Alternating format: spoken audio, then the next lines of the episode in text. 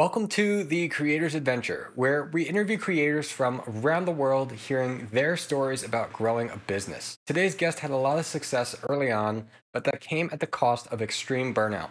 Mallory Rowan is going to show us how she overcame that burnout and how she helps others do the same. Hey everyone, I'm Brian McAnulty, the founder of Heights Platform. Let's get into it.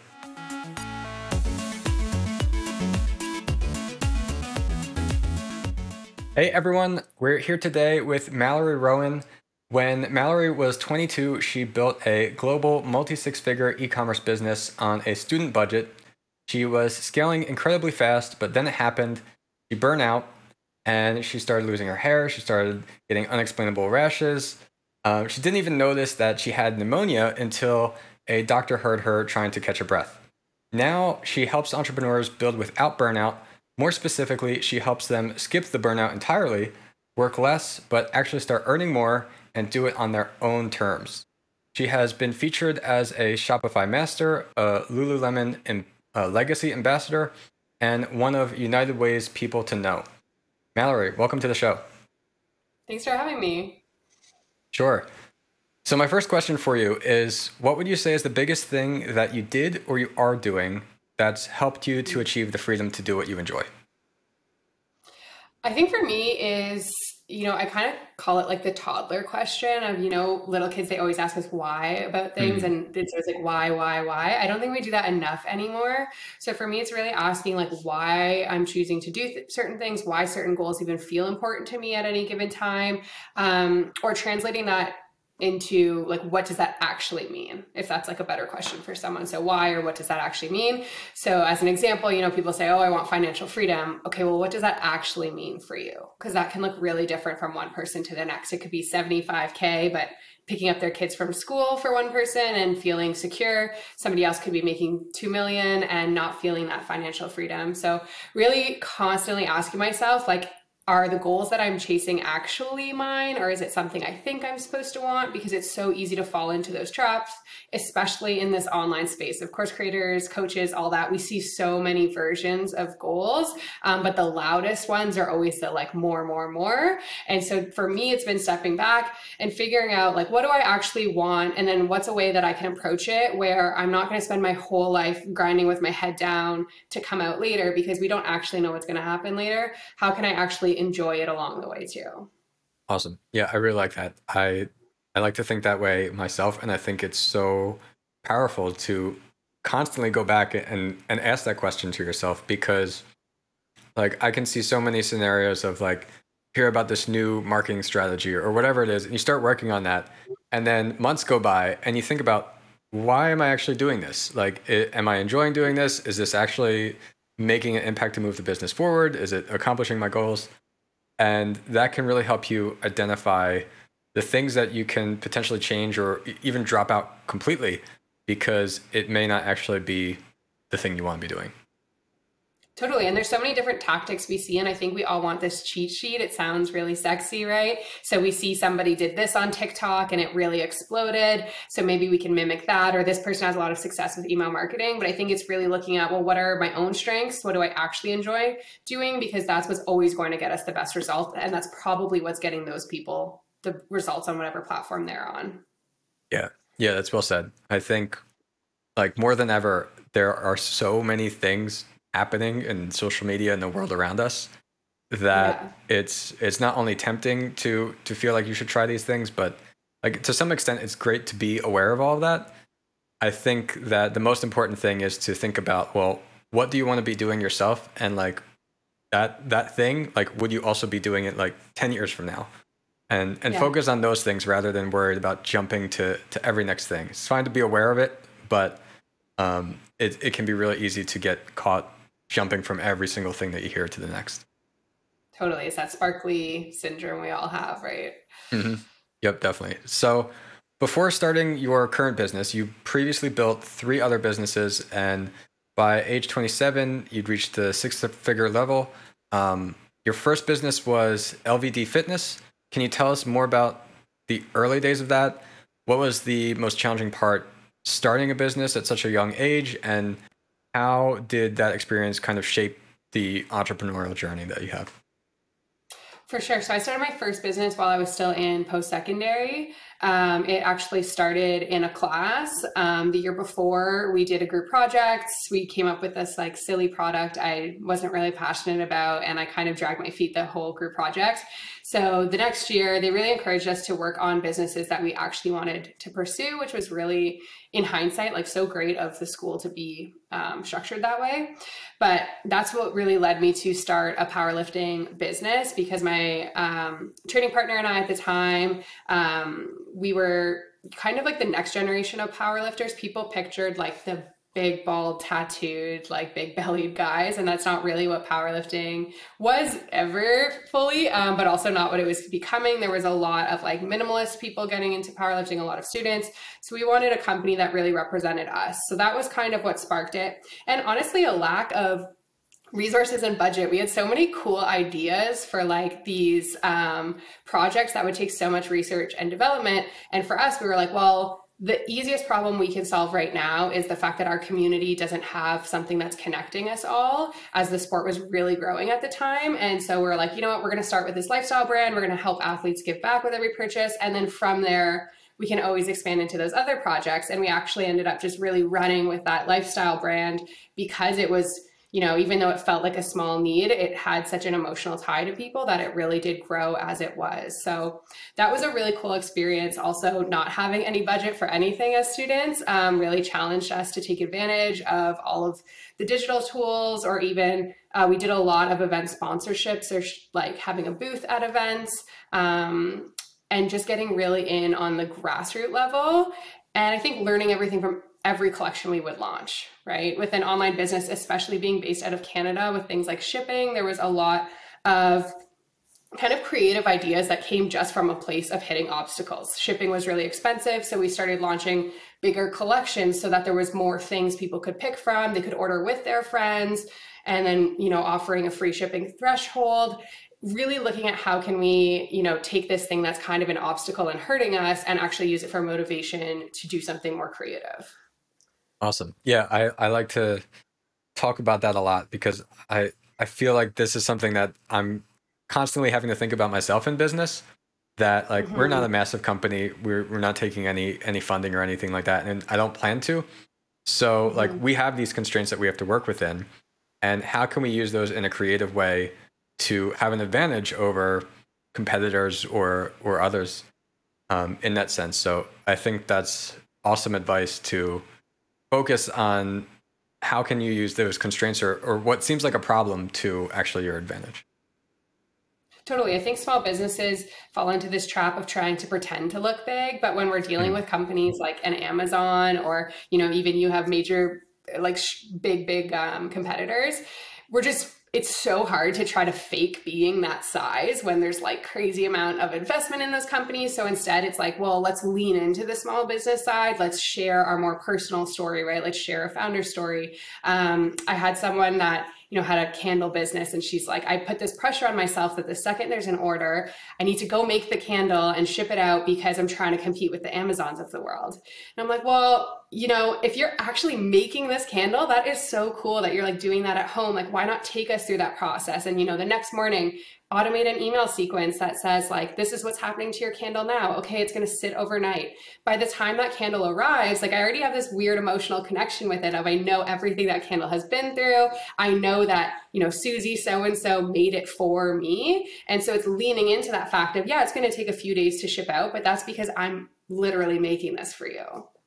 Uh, yeah that's awesome. That's a, a, a great way to frame the whole thing. And I think gives the consumer like a better experience that like they're more likely to even like leave a positive review after now totally. understanding that process. Yeah, it's something that Amazon can't give them, right? They probably don't even really know what's happening in those like exactly. 8 hours it takes them. Yeah. yeah, exactly. All right, so in the in the intro I mentioned how uh, you experienced burnout early on in your entrepreneurial journey. Can you recall if there were any warning signs, um, maybe even that you ignored before it became a serious problem for um, both like your personal and professional life? Yeah, um, there's an expression that says like the body whispers before it screams. So like if it if you don't listen to it when it whispers, it's going to make you listen when it screams. And I think burnout's a prime example of that. Of a lot of the signs are mental, emotional, um, everything of this feeling of like, oh, I can push through this, or we think we have to have this mental toughness that we keep pushing through and kind of have it as a badge of honor. Um, and instead of pushing through we're actually pushing it down. We're pushing it down into our body. And that's why later those physical signs come out of you know people will get shingles or for myself i had a lot of gut issues which is a common one or skin irritations. Um, so i think those early signs that i really missed at the time were things like you know feeling less like myself having a little bit less of my personality. I think you know at honestly at any age we're really tend to be in transitional periods but for myself like coming out of post-secondary too i'm like oh is this just kind of who i am now right? Am i less fun now? Am i less bubbly? I felt really irritated easily a lot more on edge. And these were things where you know you just kind of swallow in like oh i'm really busy. It's just a bit of stress. But i think those were those early signs where in hindsight um, they needed more attention. And if I had stepped in then, it wouldn't have gone to the place of the pneumonia and the crazy rashes and all that. Got it. So after experiencing that, how did you manage to refocus your business and find the motivation to keep it growing? Because I think a lot of people, once they hit something like that, they can say like, okay, I'm done with this entrepreneur thing. Yeah, for sure. I mean, one it really gets you in touch with like what you do need and your non-negotiables um, looking at how even like sleep is a great example right? We think like it's a badge of honor to grind on a few hours of sleep but if you actually read there's several studies and books on sleep now and how like it's actually so detrimental if we're not sleeping. Like the best thing you could do for your business is sleep eight hours. So sometimes it's about for me giving myself like the resources of education like for me to read stats on sleep is what's going to get me in bed at like 9 30 or 10 versus somebody just telling me you should sleep more. So for me it was really like okay what can i learn about this that will then empower me to make better decisions for myself? I think that was a really big one. And then going back to that question of like what do i really want and like why do i want that? And am i doing a you know, a backwards circus way to get there when really there's maybe a more direct path if I cut out all that noise of what I think I'm supposed to do. Got it. Yeah, that's great. So, your company today helps entrepreneurs grow a thriving business without feeling burned out, without sacrificing everything. So, how would you say now, besides like what you just mentioned, um, mm-hmm. how would you balance multiple businesses and be able to prevent burnout at the same time. Can you share like some strategies that work well for you or for your clients specifically? Yeah. I mean, one right at the bat is like learning no, and that no is a full sentence. I think a lot of us tend to be people pleasers and hmm. realizing mm. how much we're really jumping through hoops just to you know respond to that person's email that's pitching you something or to respond in a certain way or to give them the time of day of a call really finding those spaces of where are your hard no's and honoring those um, also in terms of your work boundaries like for me i will like one in a million times work on the evenings or the weekends. If the weekends, it's usually just because some sort of like inspiration hits me. It's not out of an obligation. Um, it's just maybe on a Sunday morning something feels fun or my other exception now would be like if I'm like last night I did a podcast with someone in Bali. So we're literally on a 12 hour difference. So like I did 6 p.m., she did 6 a.m. Like that's an exception I will make. But really like not always catering to other people is a huge one, not assuming urgency with every project.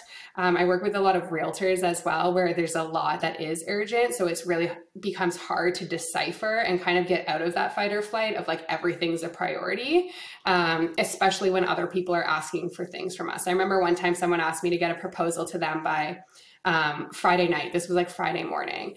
And I was like, oh, do you think I could like you know, get it to you Saturday morning because it was a pretty big project. And they were like, yeah, no worries. We're not going to look at it till Tuesday, actually. And I was like, wow, I was going to bend over backwards to like get this done. I was canceling everything. And I'm like, okay, cool. I'll have it to you by end of day Monday then. Right. But if I didn't push that even a little bit for my own boundaries, I wouldn't have found that out. Um, so I think really like learning no, learning your boundaries and constantly coming back to that question of like, is this still working towards what I want and not getting swept up in everyone else's schedule. Yeah, I like that example that you just mentioned of, of how when you reached out to them. So yeah well, I would say it's like oftentimes like your customers or your clients will ask for something. And and like they don't they don't know what they're asking for. They don't understand even that that you're bending over right. backwards to do everything that you can for them. And like really, if you did say no, like they wouldn't really feel bad. Um, so they're yeah. just trying to understand, you know, if, even if they ask for something that that maybe it feels to you like unreasonable or like, oh, I can't, I don't do this for for people. That that doesn't mean that they're like necessarily expecting that you have to do that for them. Even they just don't know. Mm-hmm. And so I think it's good to keep that in mind, and also in, in saying no and and understanding like what what difference would it actually make for certain things where if you yeah. can go through an exercise of saying like well what if i didn't do any of like x thing right now and what if i left it until tomorrow and i think entrepreneurs would often be surprised of like how a lot of times nothing bad will happen um, from yeah. just letting something be a little bit longer and uh, so so often like of course everyone like you care about your customers you care about your business and I'm not saying to, to stop doing that, but it's just that you have a, this greater urgency in yourself than likely the, the people contacting you or asking of you um, even do. Totally. And I think there's always like an underlying ask, like in that example, what I can understand from that person is like, well, I, I want to make sure that I have this when I go into this meeting with other people on Tuesday. So if that's the underlying ask, it's like, okay, well, you don't know me very well. And I'm a, like, you can count on me. I'm a reliable kind of person. So there's no way you won't have this Monday. Right. But it might be somebody coming from a place where they're used to people where they have to give almost those fake deadlines, right. So that they mm-hmm. can make their deadline. And it's the same with customers. Sometimes a client asks for something that might feel really outrageous, but really the underlying ask is like, I need to feel a little bit more uh, emotionally supported in this moment. And so, can we actually get behind what the on paper ask is? Got it. Yeah, definitely. I think I think that's a great point. So, what role would you say personal finance plays in preventing burnout and building a sustainable business? Yeah, I think personal finance is everything. I think we need to be thinking of businesses, especially as entrepreneurs, like how is this business going to serve me as a person? What are those personal finance goals? Because that's really the business and the personal finance goals should be hand in hand. Um, I like to think of it as like an investment pit stop. So if you're, whether you're employed or self-employed, if you have something that's paying you and all you're doing is, you know, funneling that directly to you, you're paying your bills for the month and you're doing a little spending, um, it kind of traps you in this very like transactional relationship. Whereas if you're doing a, what I call like an investment pit stop, it's always making sure like Profit First uh, is a common book that kind of speaks to this idea of paying yourself first or your future self first. If we're making that investment pit stop and making sure, like, okay, the money that's coming in is going to go towards something for future me. It's either maybe the stock market, maybe a real estate investment, something that's that financial goal, maybe an emergency fund, even for starting out.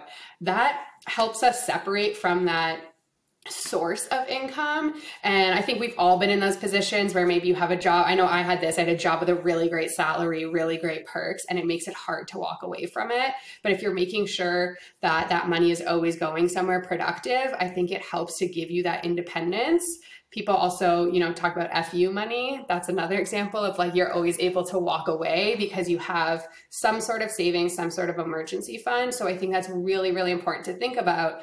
Even though i give an employed example it's the same thing. Like if you have a business that's no longer serving you and you want to move forward it's looking and being like wow i've worked all these hours and sure i've learned great things but financially i'm in the same position. Whereas the same person could be in another scenario where it's like financially I'm light years ahead because of what I did with that money coming in. Yeah, I, I think that's a, an excellent point and kind of like a, not a cheat, but like a great way to make it easier for yourself to not be in this mindset of like worry and doubt and wondering like, well, what can I do next? Do I have any options? Because you don't have any of any of that money saved up. And like, yes, there's ways you can can make it make it through, I guess, um, without doing it that way. But by setting aside some kind of emergency fund or something like that for yourself, or paying yourself first, then you're making it a lot easier on your your mindset and mentally to be able to say like, I get to make a decision now, like if I want to walk away from this, if I want to accept this or not, because you know that you have that buffer there for yourself. And I think that's why like a lot of like in the tech world, like companies take investments. It's not only to be able to like hire or grow or expand, but it's to be able to like have that comfort and like investors want the founders to have that comfort to know that they're not going to suddenly be homeless tomorrow or something like this, right? And totally. so if you can create that for yourself, then like awesome because you are now at a position that you get to have this this clear mindset at deciding what's the next thing to do without coming from this like place of scarcity or doubt. Yeah, and like we said, it's learning yourself, right? Of what kind of pressures feel good to you. For me, like a deadline is a great form of positive pressure of I can make something really great if I know that it has to be in by Friday and it has to be like completely done. Um, for me, I recognize with my first business early on, like financial pressure was not a fun pressure for me. Like it would just totally wipe the creative process. Whereas something like finances, when I can think of big goals with finances, if I want to like chase something, that is super motivating. But coming from that scarcity side, like you said, it's such a creativity killer for me. And like you said, it makes you super anxious. So really learning that balance of what's going to actually motivate you and what's going to put you in a really bad place to operate from. Yeah, I like that. And and you're right because actually the the finance thing that may not be like the negative pressure uh, that everybody has to worry about. Like I've heard how uh, Grant Cardone would say that like he'll he'll take everything that he earns and then he'll invest all of it and have nothing at the beginning of every year and then just have to do it over again. And like for some people that that like for him that's motivation that like all right this is like this is how I'm going to do it. Um just like the deadline's motivation for yourself, but for others that's like crippling anxiety and like I, I don't want to yeah. have that situation because that stops me from being able to move forward. A hundred percent. I always say like I'm somebody that needed like 30 grand in savings to quit my job and my partner needed like three dollars in his bank account. And it's just very different, right? Whatever fuels you. Yeah, definitely. All right, cool. I want to talk uh, a little bit about social media marketing now.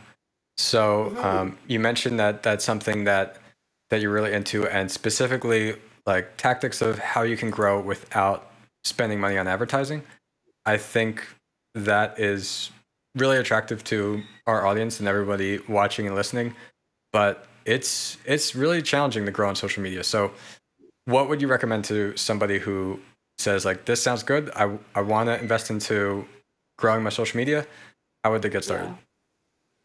I think people forget it comes back to like the foundations of marketing. We see social media as its own beast, but really it comes down to knowing your brand inside out, knowing your customer inside out. I always say like a Friday night date test is if your brand and your customer was on a date on a Friday night, you should be able to tell me everything about that, right? What are they wearing? How are they talking? Where are they eating? Are they eating? Are they out for drinks? We should be able to know that inside out. I think a really great place is if you can find like a sub community. The internet allows so much space for niching within niches. I always use Dude with a Sign as an example. Like the entire account is a guy holding a sign with a different message on it. That's how niche we can go, right? There's like weird accounts of like frogs pretending to be people, right? Like there's so much space on the internet that I think if you try to go too generic to appeal to everyone, it's really not going to work and it's not going to be as fun for you. If you can find that unique meeting ground of places for us with our first business, it was looking at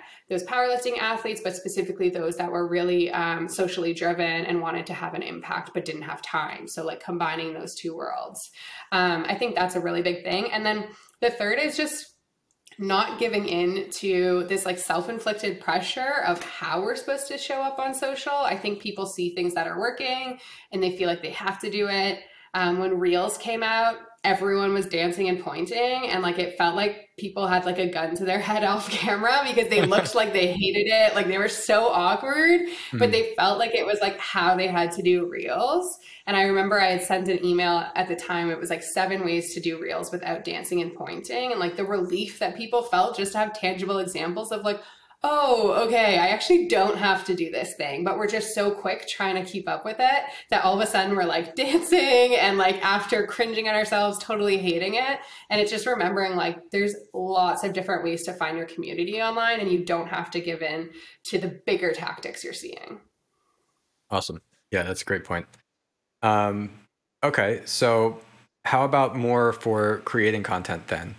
Like Mm. So you, you don't have to give in to, to those tactics. What what what's a, a great place to start then if somebody's wondering like well what what do i actually create what do i actually post about for sure so i kind of say there's like six categories you can have that will guide you of any type of topics that you want to talk about. So we want to be, um, you know, creating educational content. That can look like a lot of different things, um, but something where we're giving our community a quick win. That's a really great one. If it's like, oh, I've, you know, there's probably someone you've seen. You're like, oh, I always learn something from their posts, or I applied this thing that they taught me, and you know, I my, I put in this email trick and my email conversions went up. Um, that's a really big one um, social proof. So, you know, whether it's customer testimonials, um, case studies about customers, could be that a podcast you're on or a media feature. I think a lot of people think when they're small, they don't, they're like, well, I'm not in Forbes. And it's like, okay, but there's probably a local podcast you could reach out to that has guests, and that's still something you can use. Um, connection content would be the third one. So that's kind of like that sub niche community feel of what are things that just you and your customer would get, right? Are you people that love craft beer? Is that like a connection point you can have as a thread throughout? And that category is really going to help us feel like more intimacy and like real people on the internet versus just another skincare brand or whatever it might be. Um, the fourth one would be anecdotes. So, can you tell a story?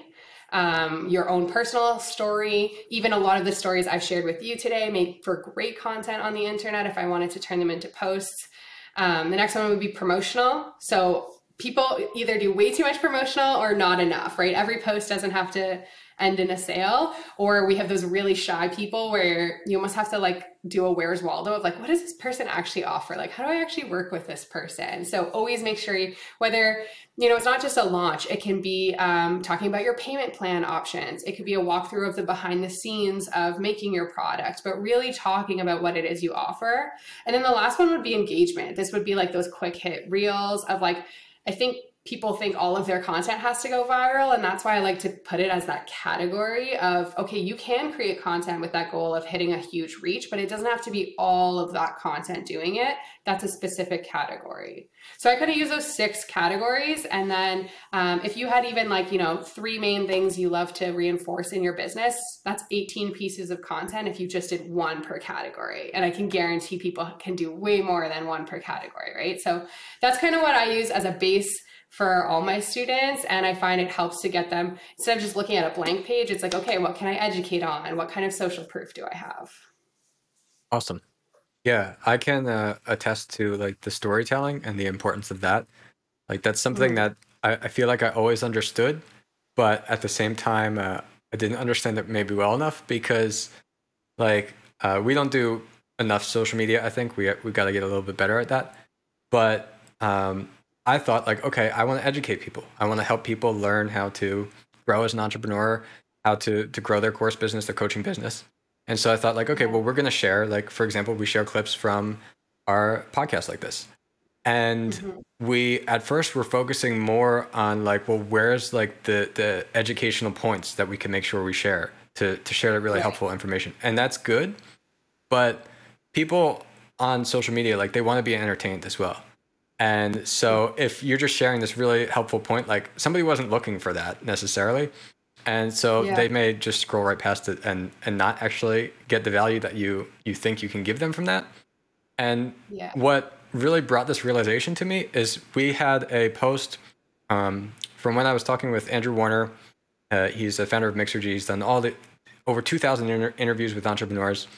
And he was telling me the story about his kids uh, going out to sell lemonade and how okay. he took them out to sell lemonade and they asked what to charge and he said well you can let's ask people to pay whatever they want and we made that into a clip and like honestly mm-hmm. when i was talking with him during that episode like my goal was like to learn how to share how to be a better interviewer with our audience because mm-hmm. that's what i knew he was an expert at so i actually didn't want to stay on like that topic too long but I'm really yeah. glad that he went through that whole story because we shared that story and we got like over 50,000 views, like almost 20,000 likes on on that reel from posting it. And yeah. that made me realize like well people want to to be entertained and to hear a story. And like there was value in it still. Like he was explaining the idea of like paying what you want and yeah. how it can make sense to try that even though you might feel nervous and like how he gave the example his kids were nervous. They said, well, what if people only pay a penny? Like, are we going to go broke from selling the lemonade at a penny? Right. And uh, so yeah, he he he had value in it as well, but the story was really what got everybody's attention. So I would say to people listening and, and watching, like little stories about things that have happened in your life or that you can talk about is something that your audience can likely resonate with as well. Yeah, it's that connection point that we're all looking for too. And like you said, there's always going to be a takeaway in a story. And I think it's the same way, you know, we joke of like how you can remember lyrics to songs forever. I think stories have that same feel of we can watch all the videos on like three ways to price your product, but what you're going to remember is the story about the lemonade stand and the kids, right? So I think it really gives that tangible thing. It's the same we talked about the candle woman with um, making the email series. That's probably what somebody's going to remember to remind them, okay, how can I lean into that versus just the sentence of like lean into the small business side of things, right? Yeah, definitely. All right, so on the show, we like to ask each of our guests to ask a question to the audience. So if you could ask our audience anything, whether it's something you just want them to think about um, or it's something that you're genuinely curious about, what would that be? I think it comes back to that theme we've kind of had throughout of just what do you really want? And ask yourself that like three more times. Whenever you get that answer, ask it again what does this really mean until you feel like you're at the core of what you really want and then ask yourself is my business that i'm building actually supporting that awesome all right well mallory before we get going where else can people find you online um, pretty much any platform at Mallory Rowan. So malloryrowan.com for my website. Instagram and TikTok are both at Mallory Rowan. Twitter as well. Um, Instagram is my main jam for sure right now. Cool. All right. Thanks so much, Mallory. Yeah, no problem. I'd like to take a moment to invite you to join our free community of over 5,000 creators at creatorclimb.com. If you enjoyed this episode and want to hear more, check out the Heights Platform YouTube channel every Tuesday at 9 a.m. US Central. To get notified when new episodes release, join our newsletter at thecreatorsadventure.com. Until then, keep learning, and I'll see you in the next episode.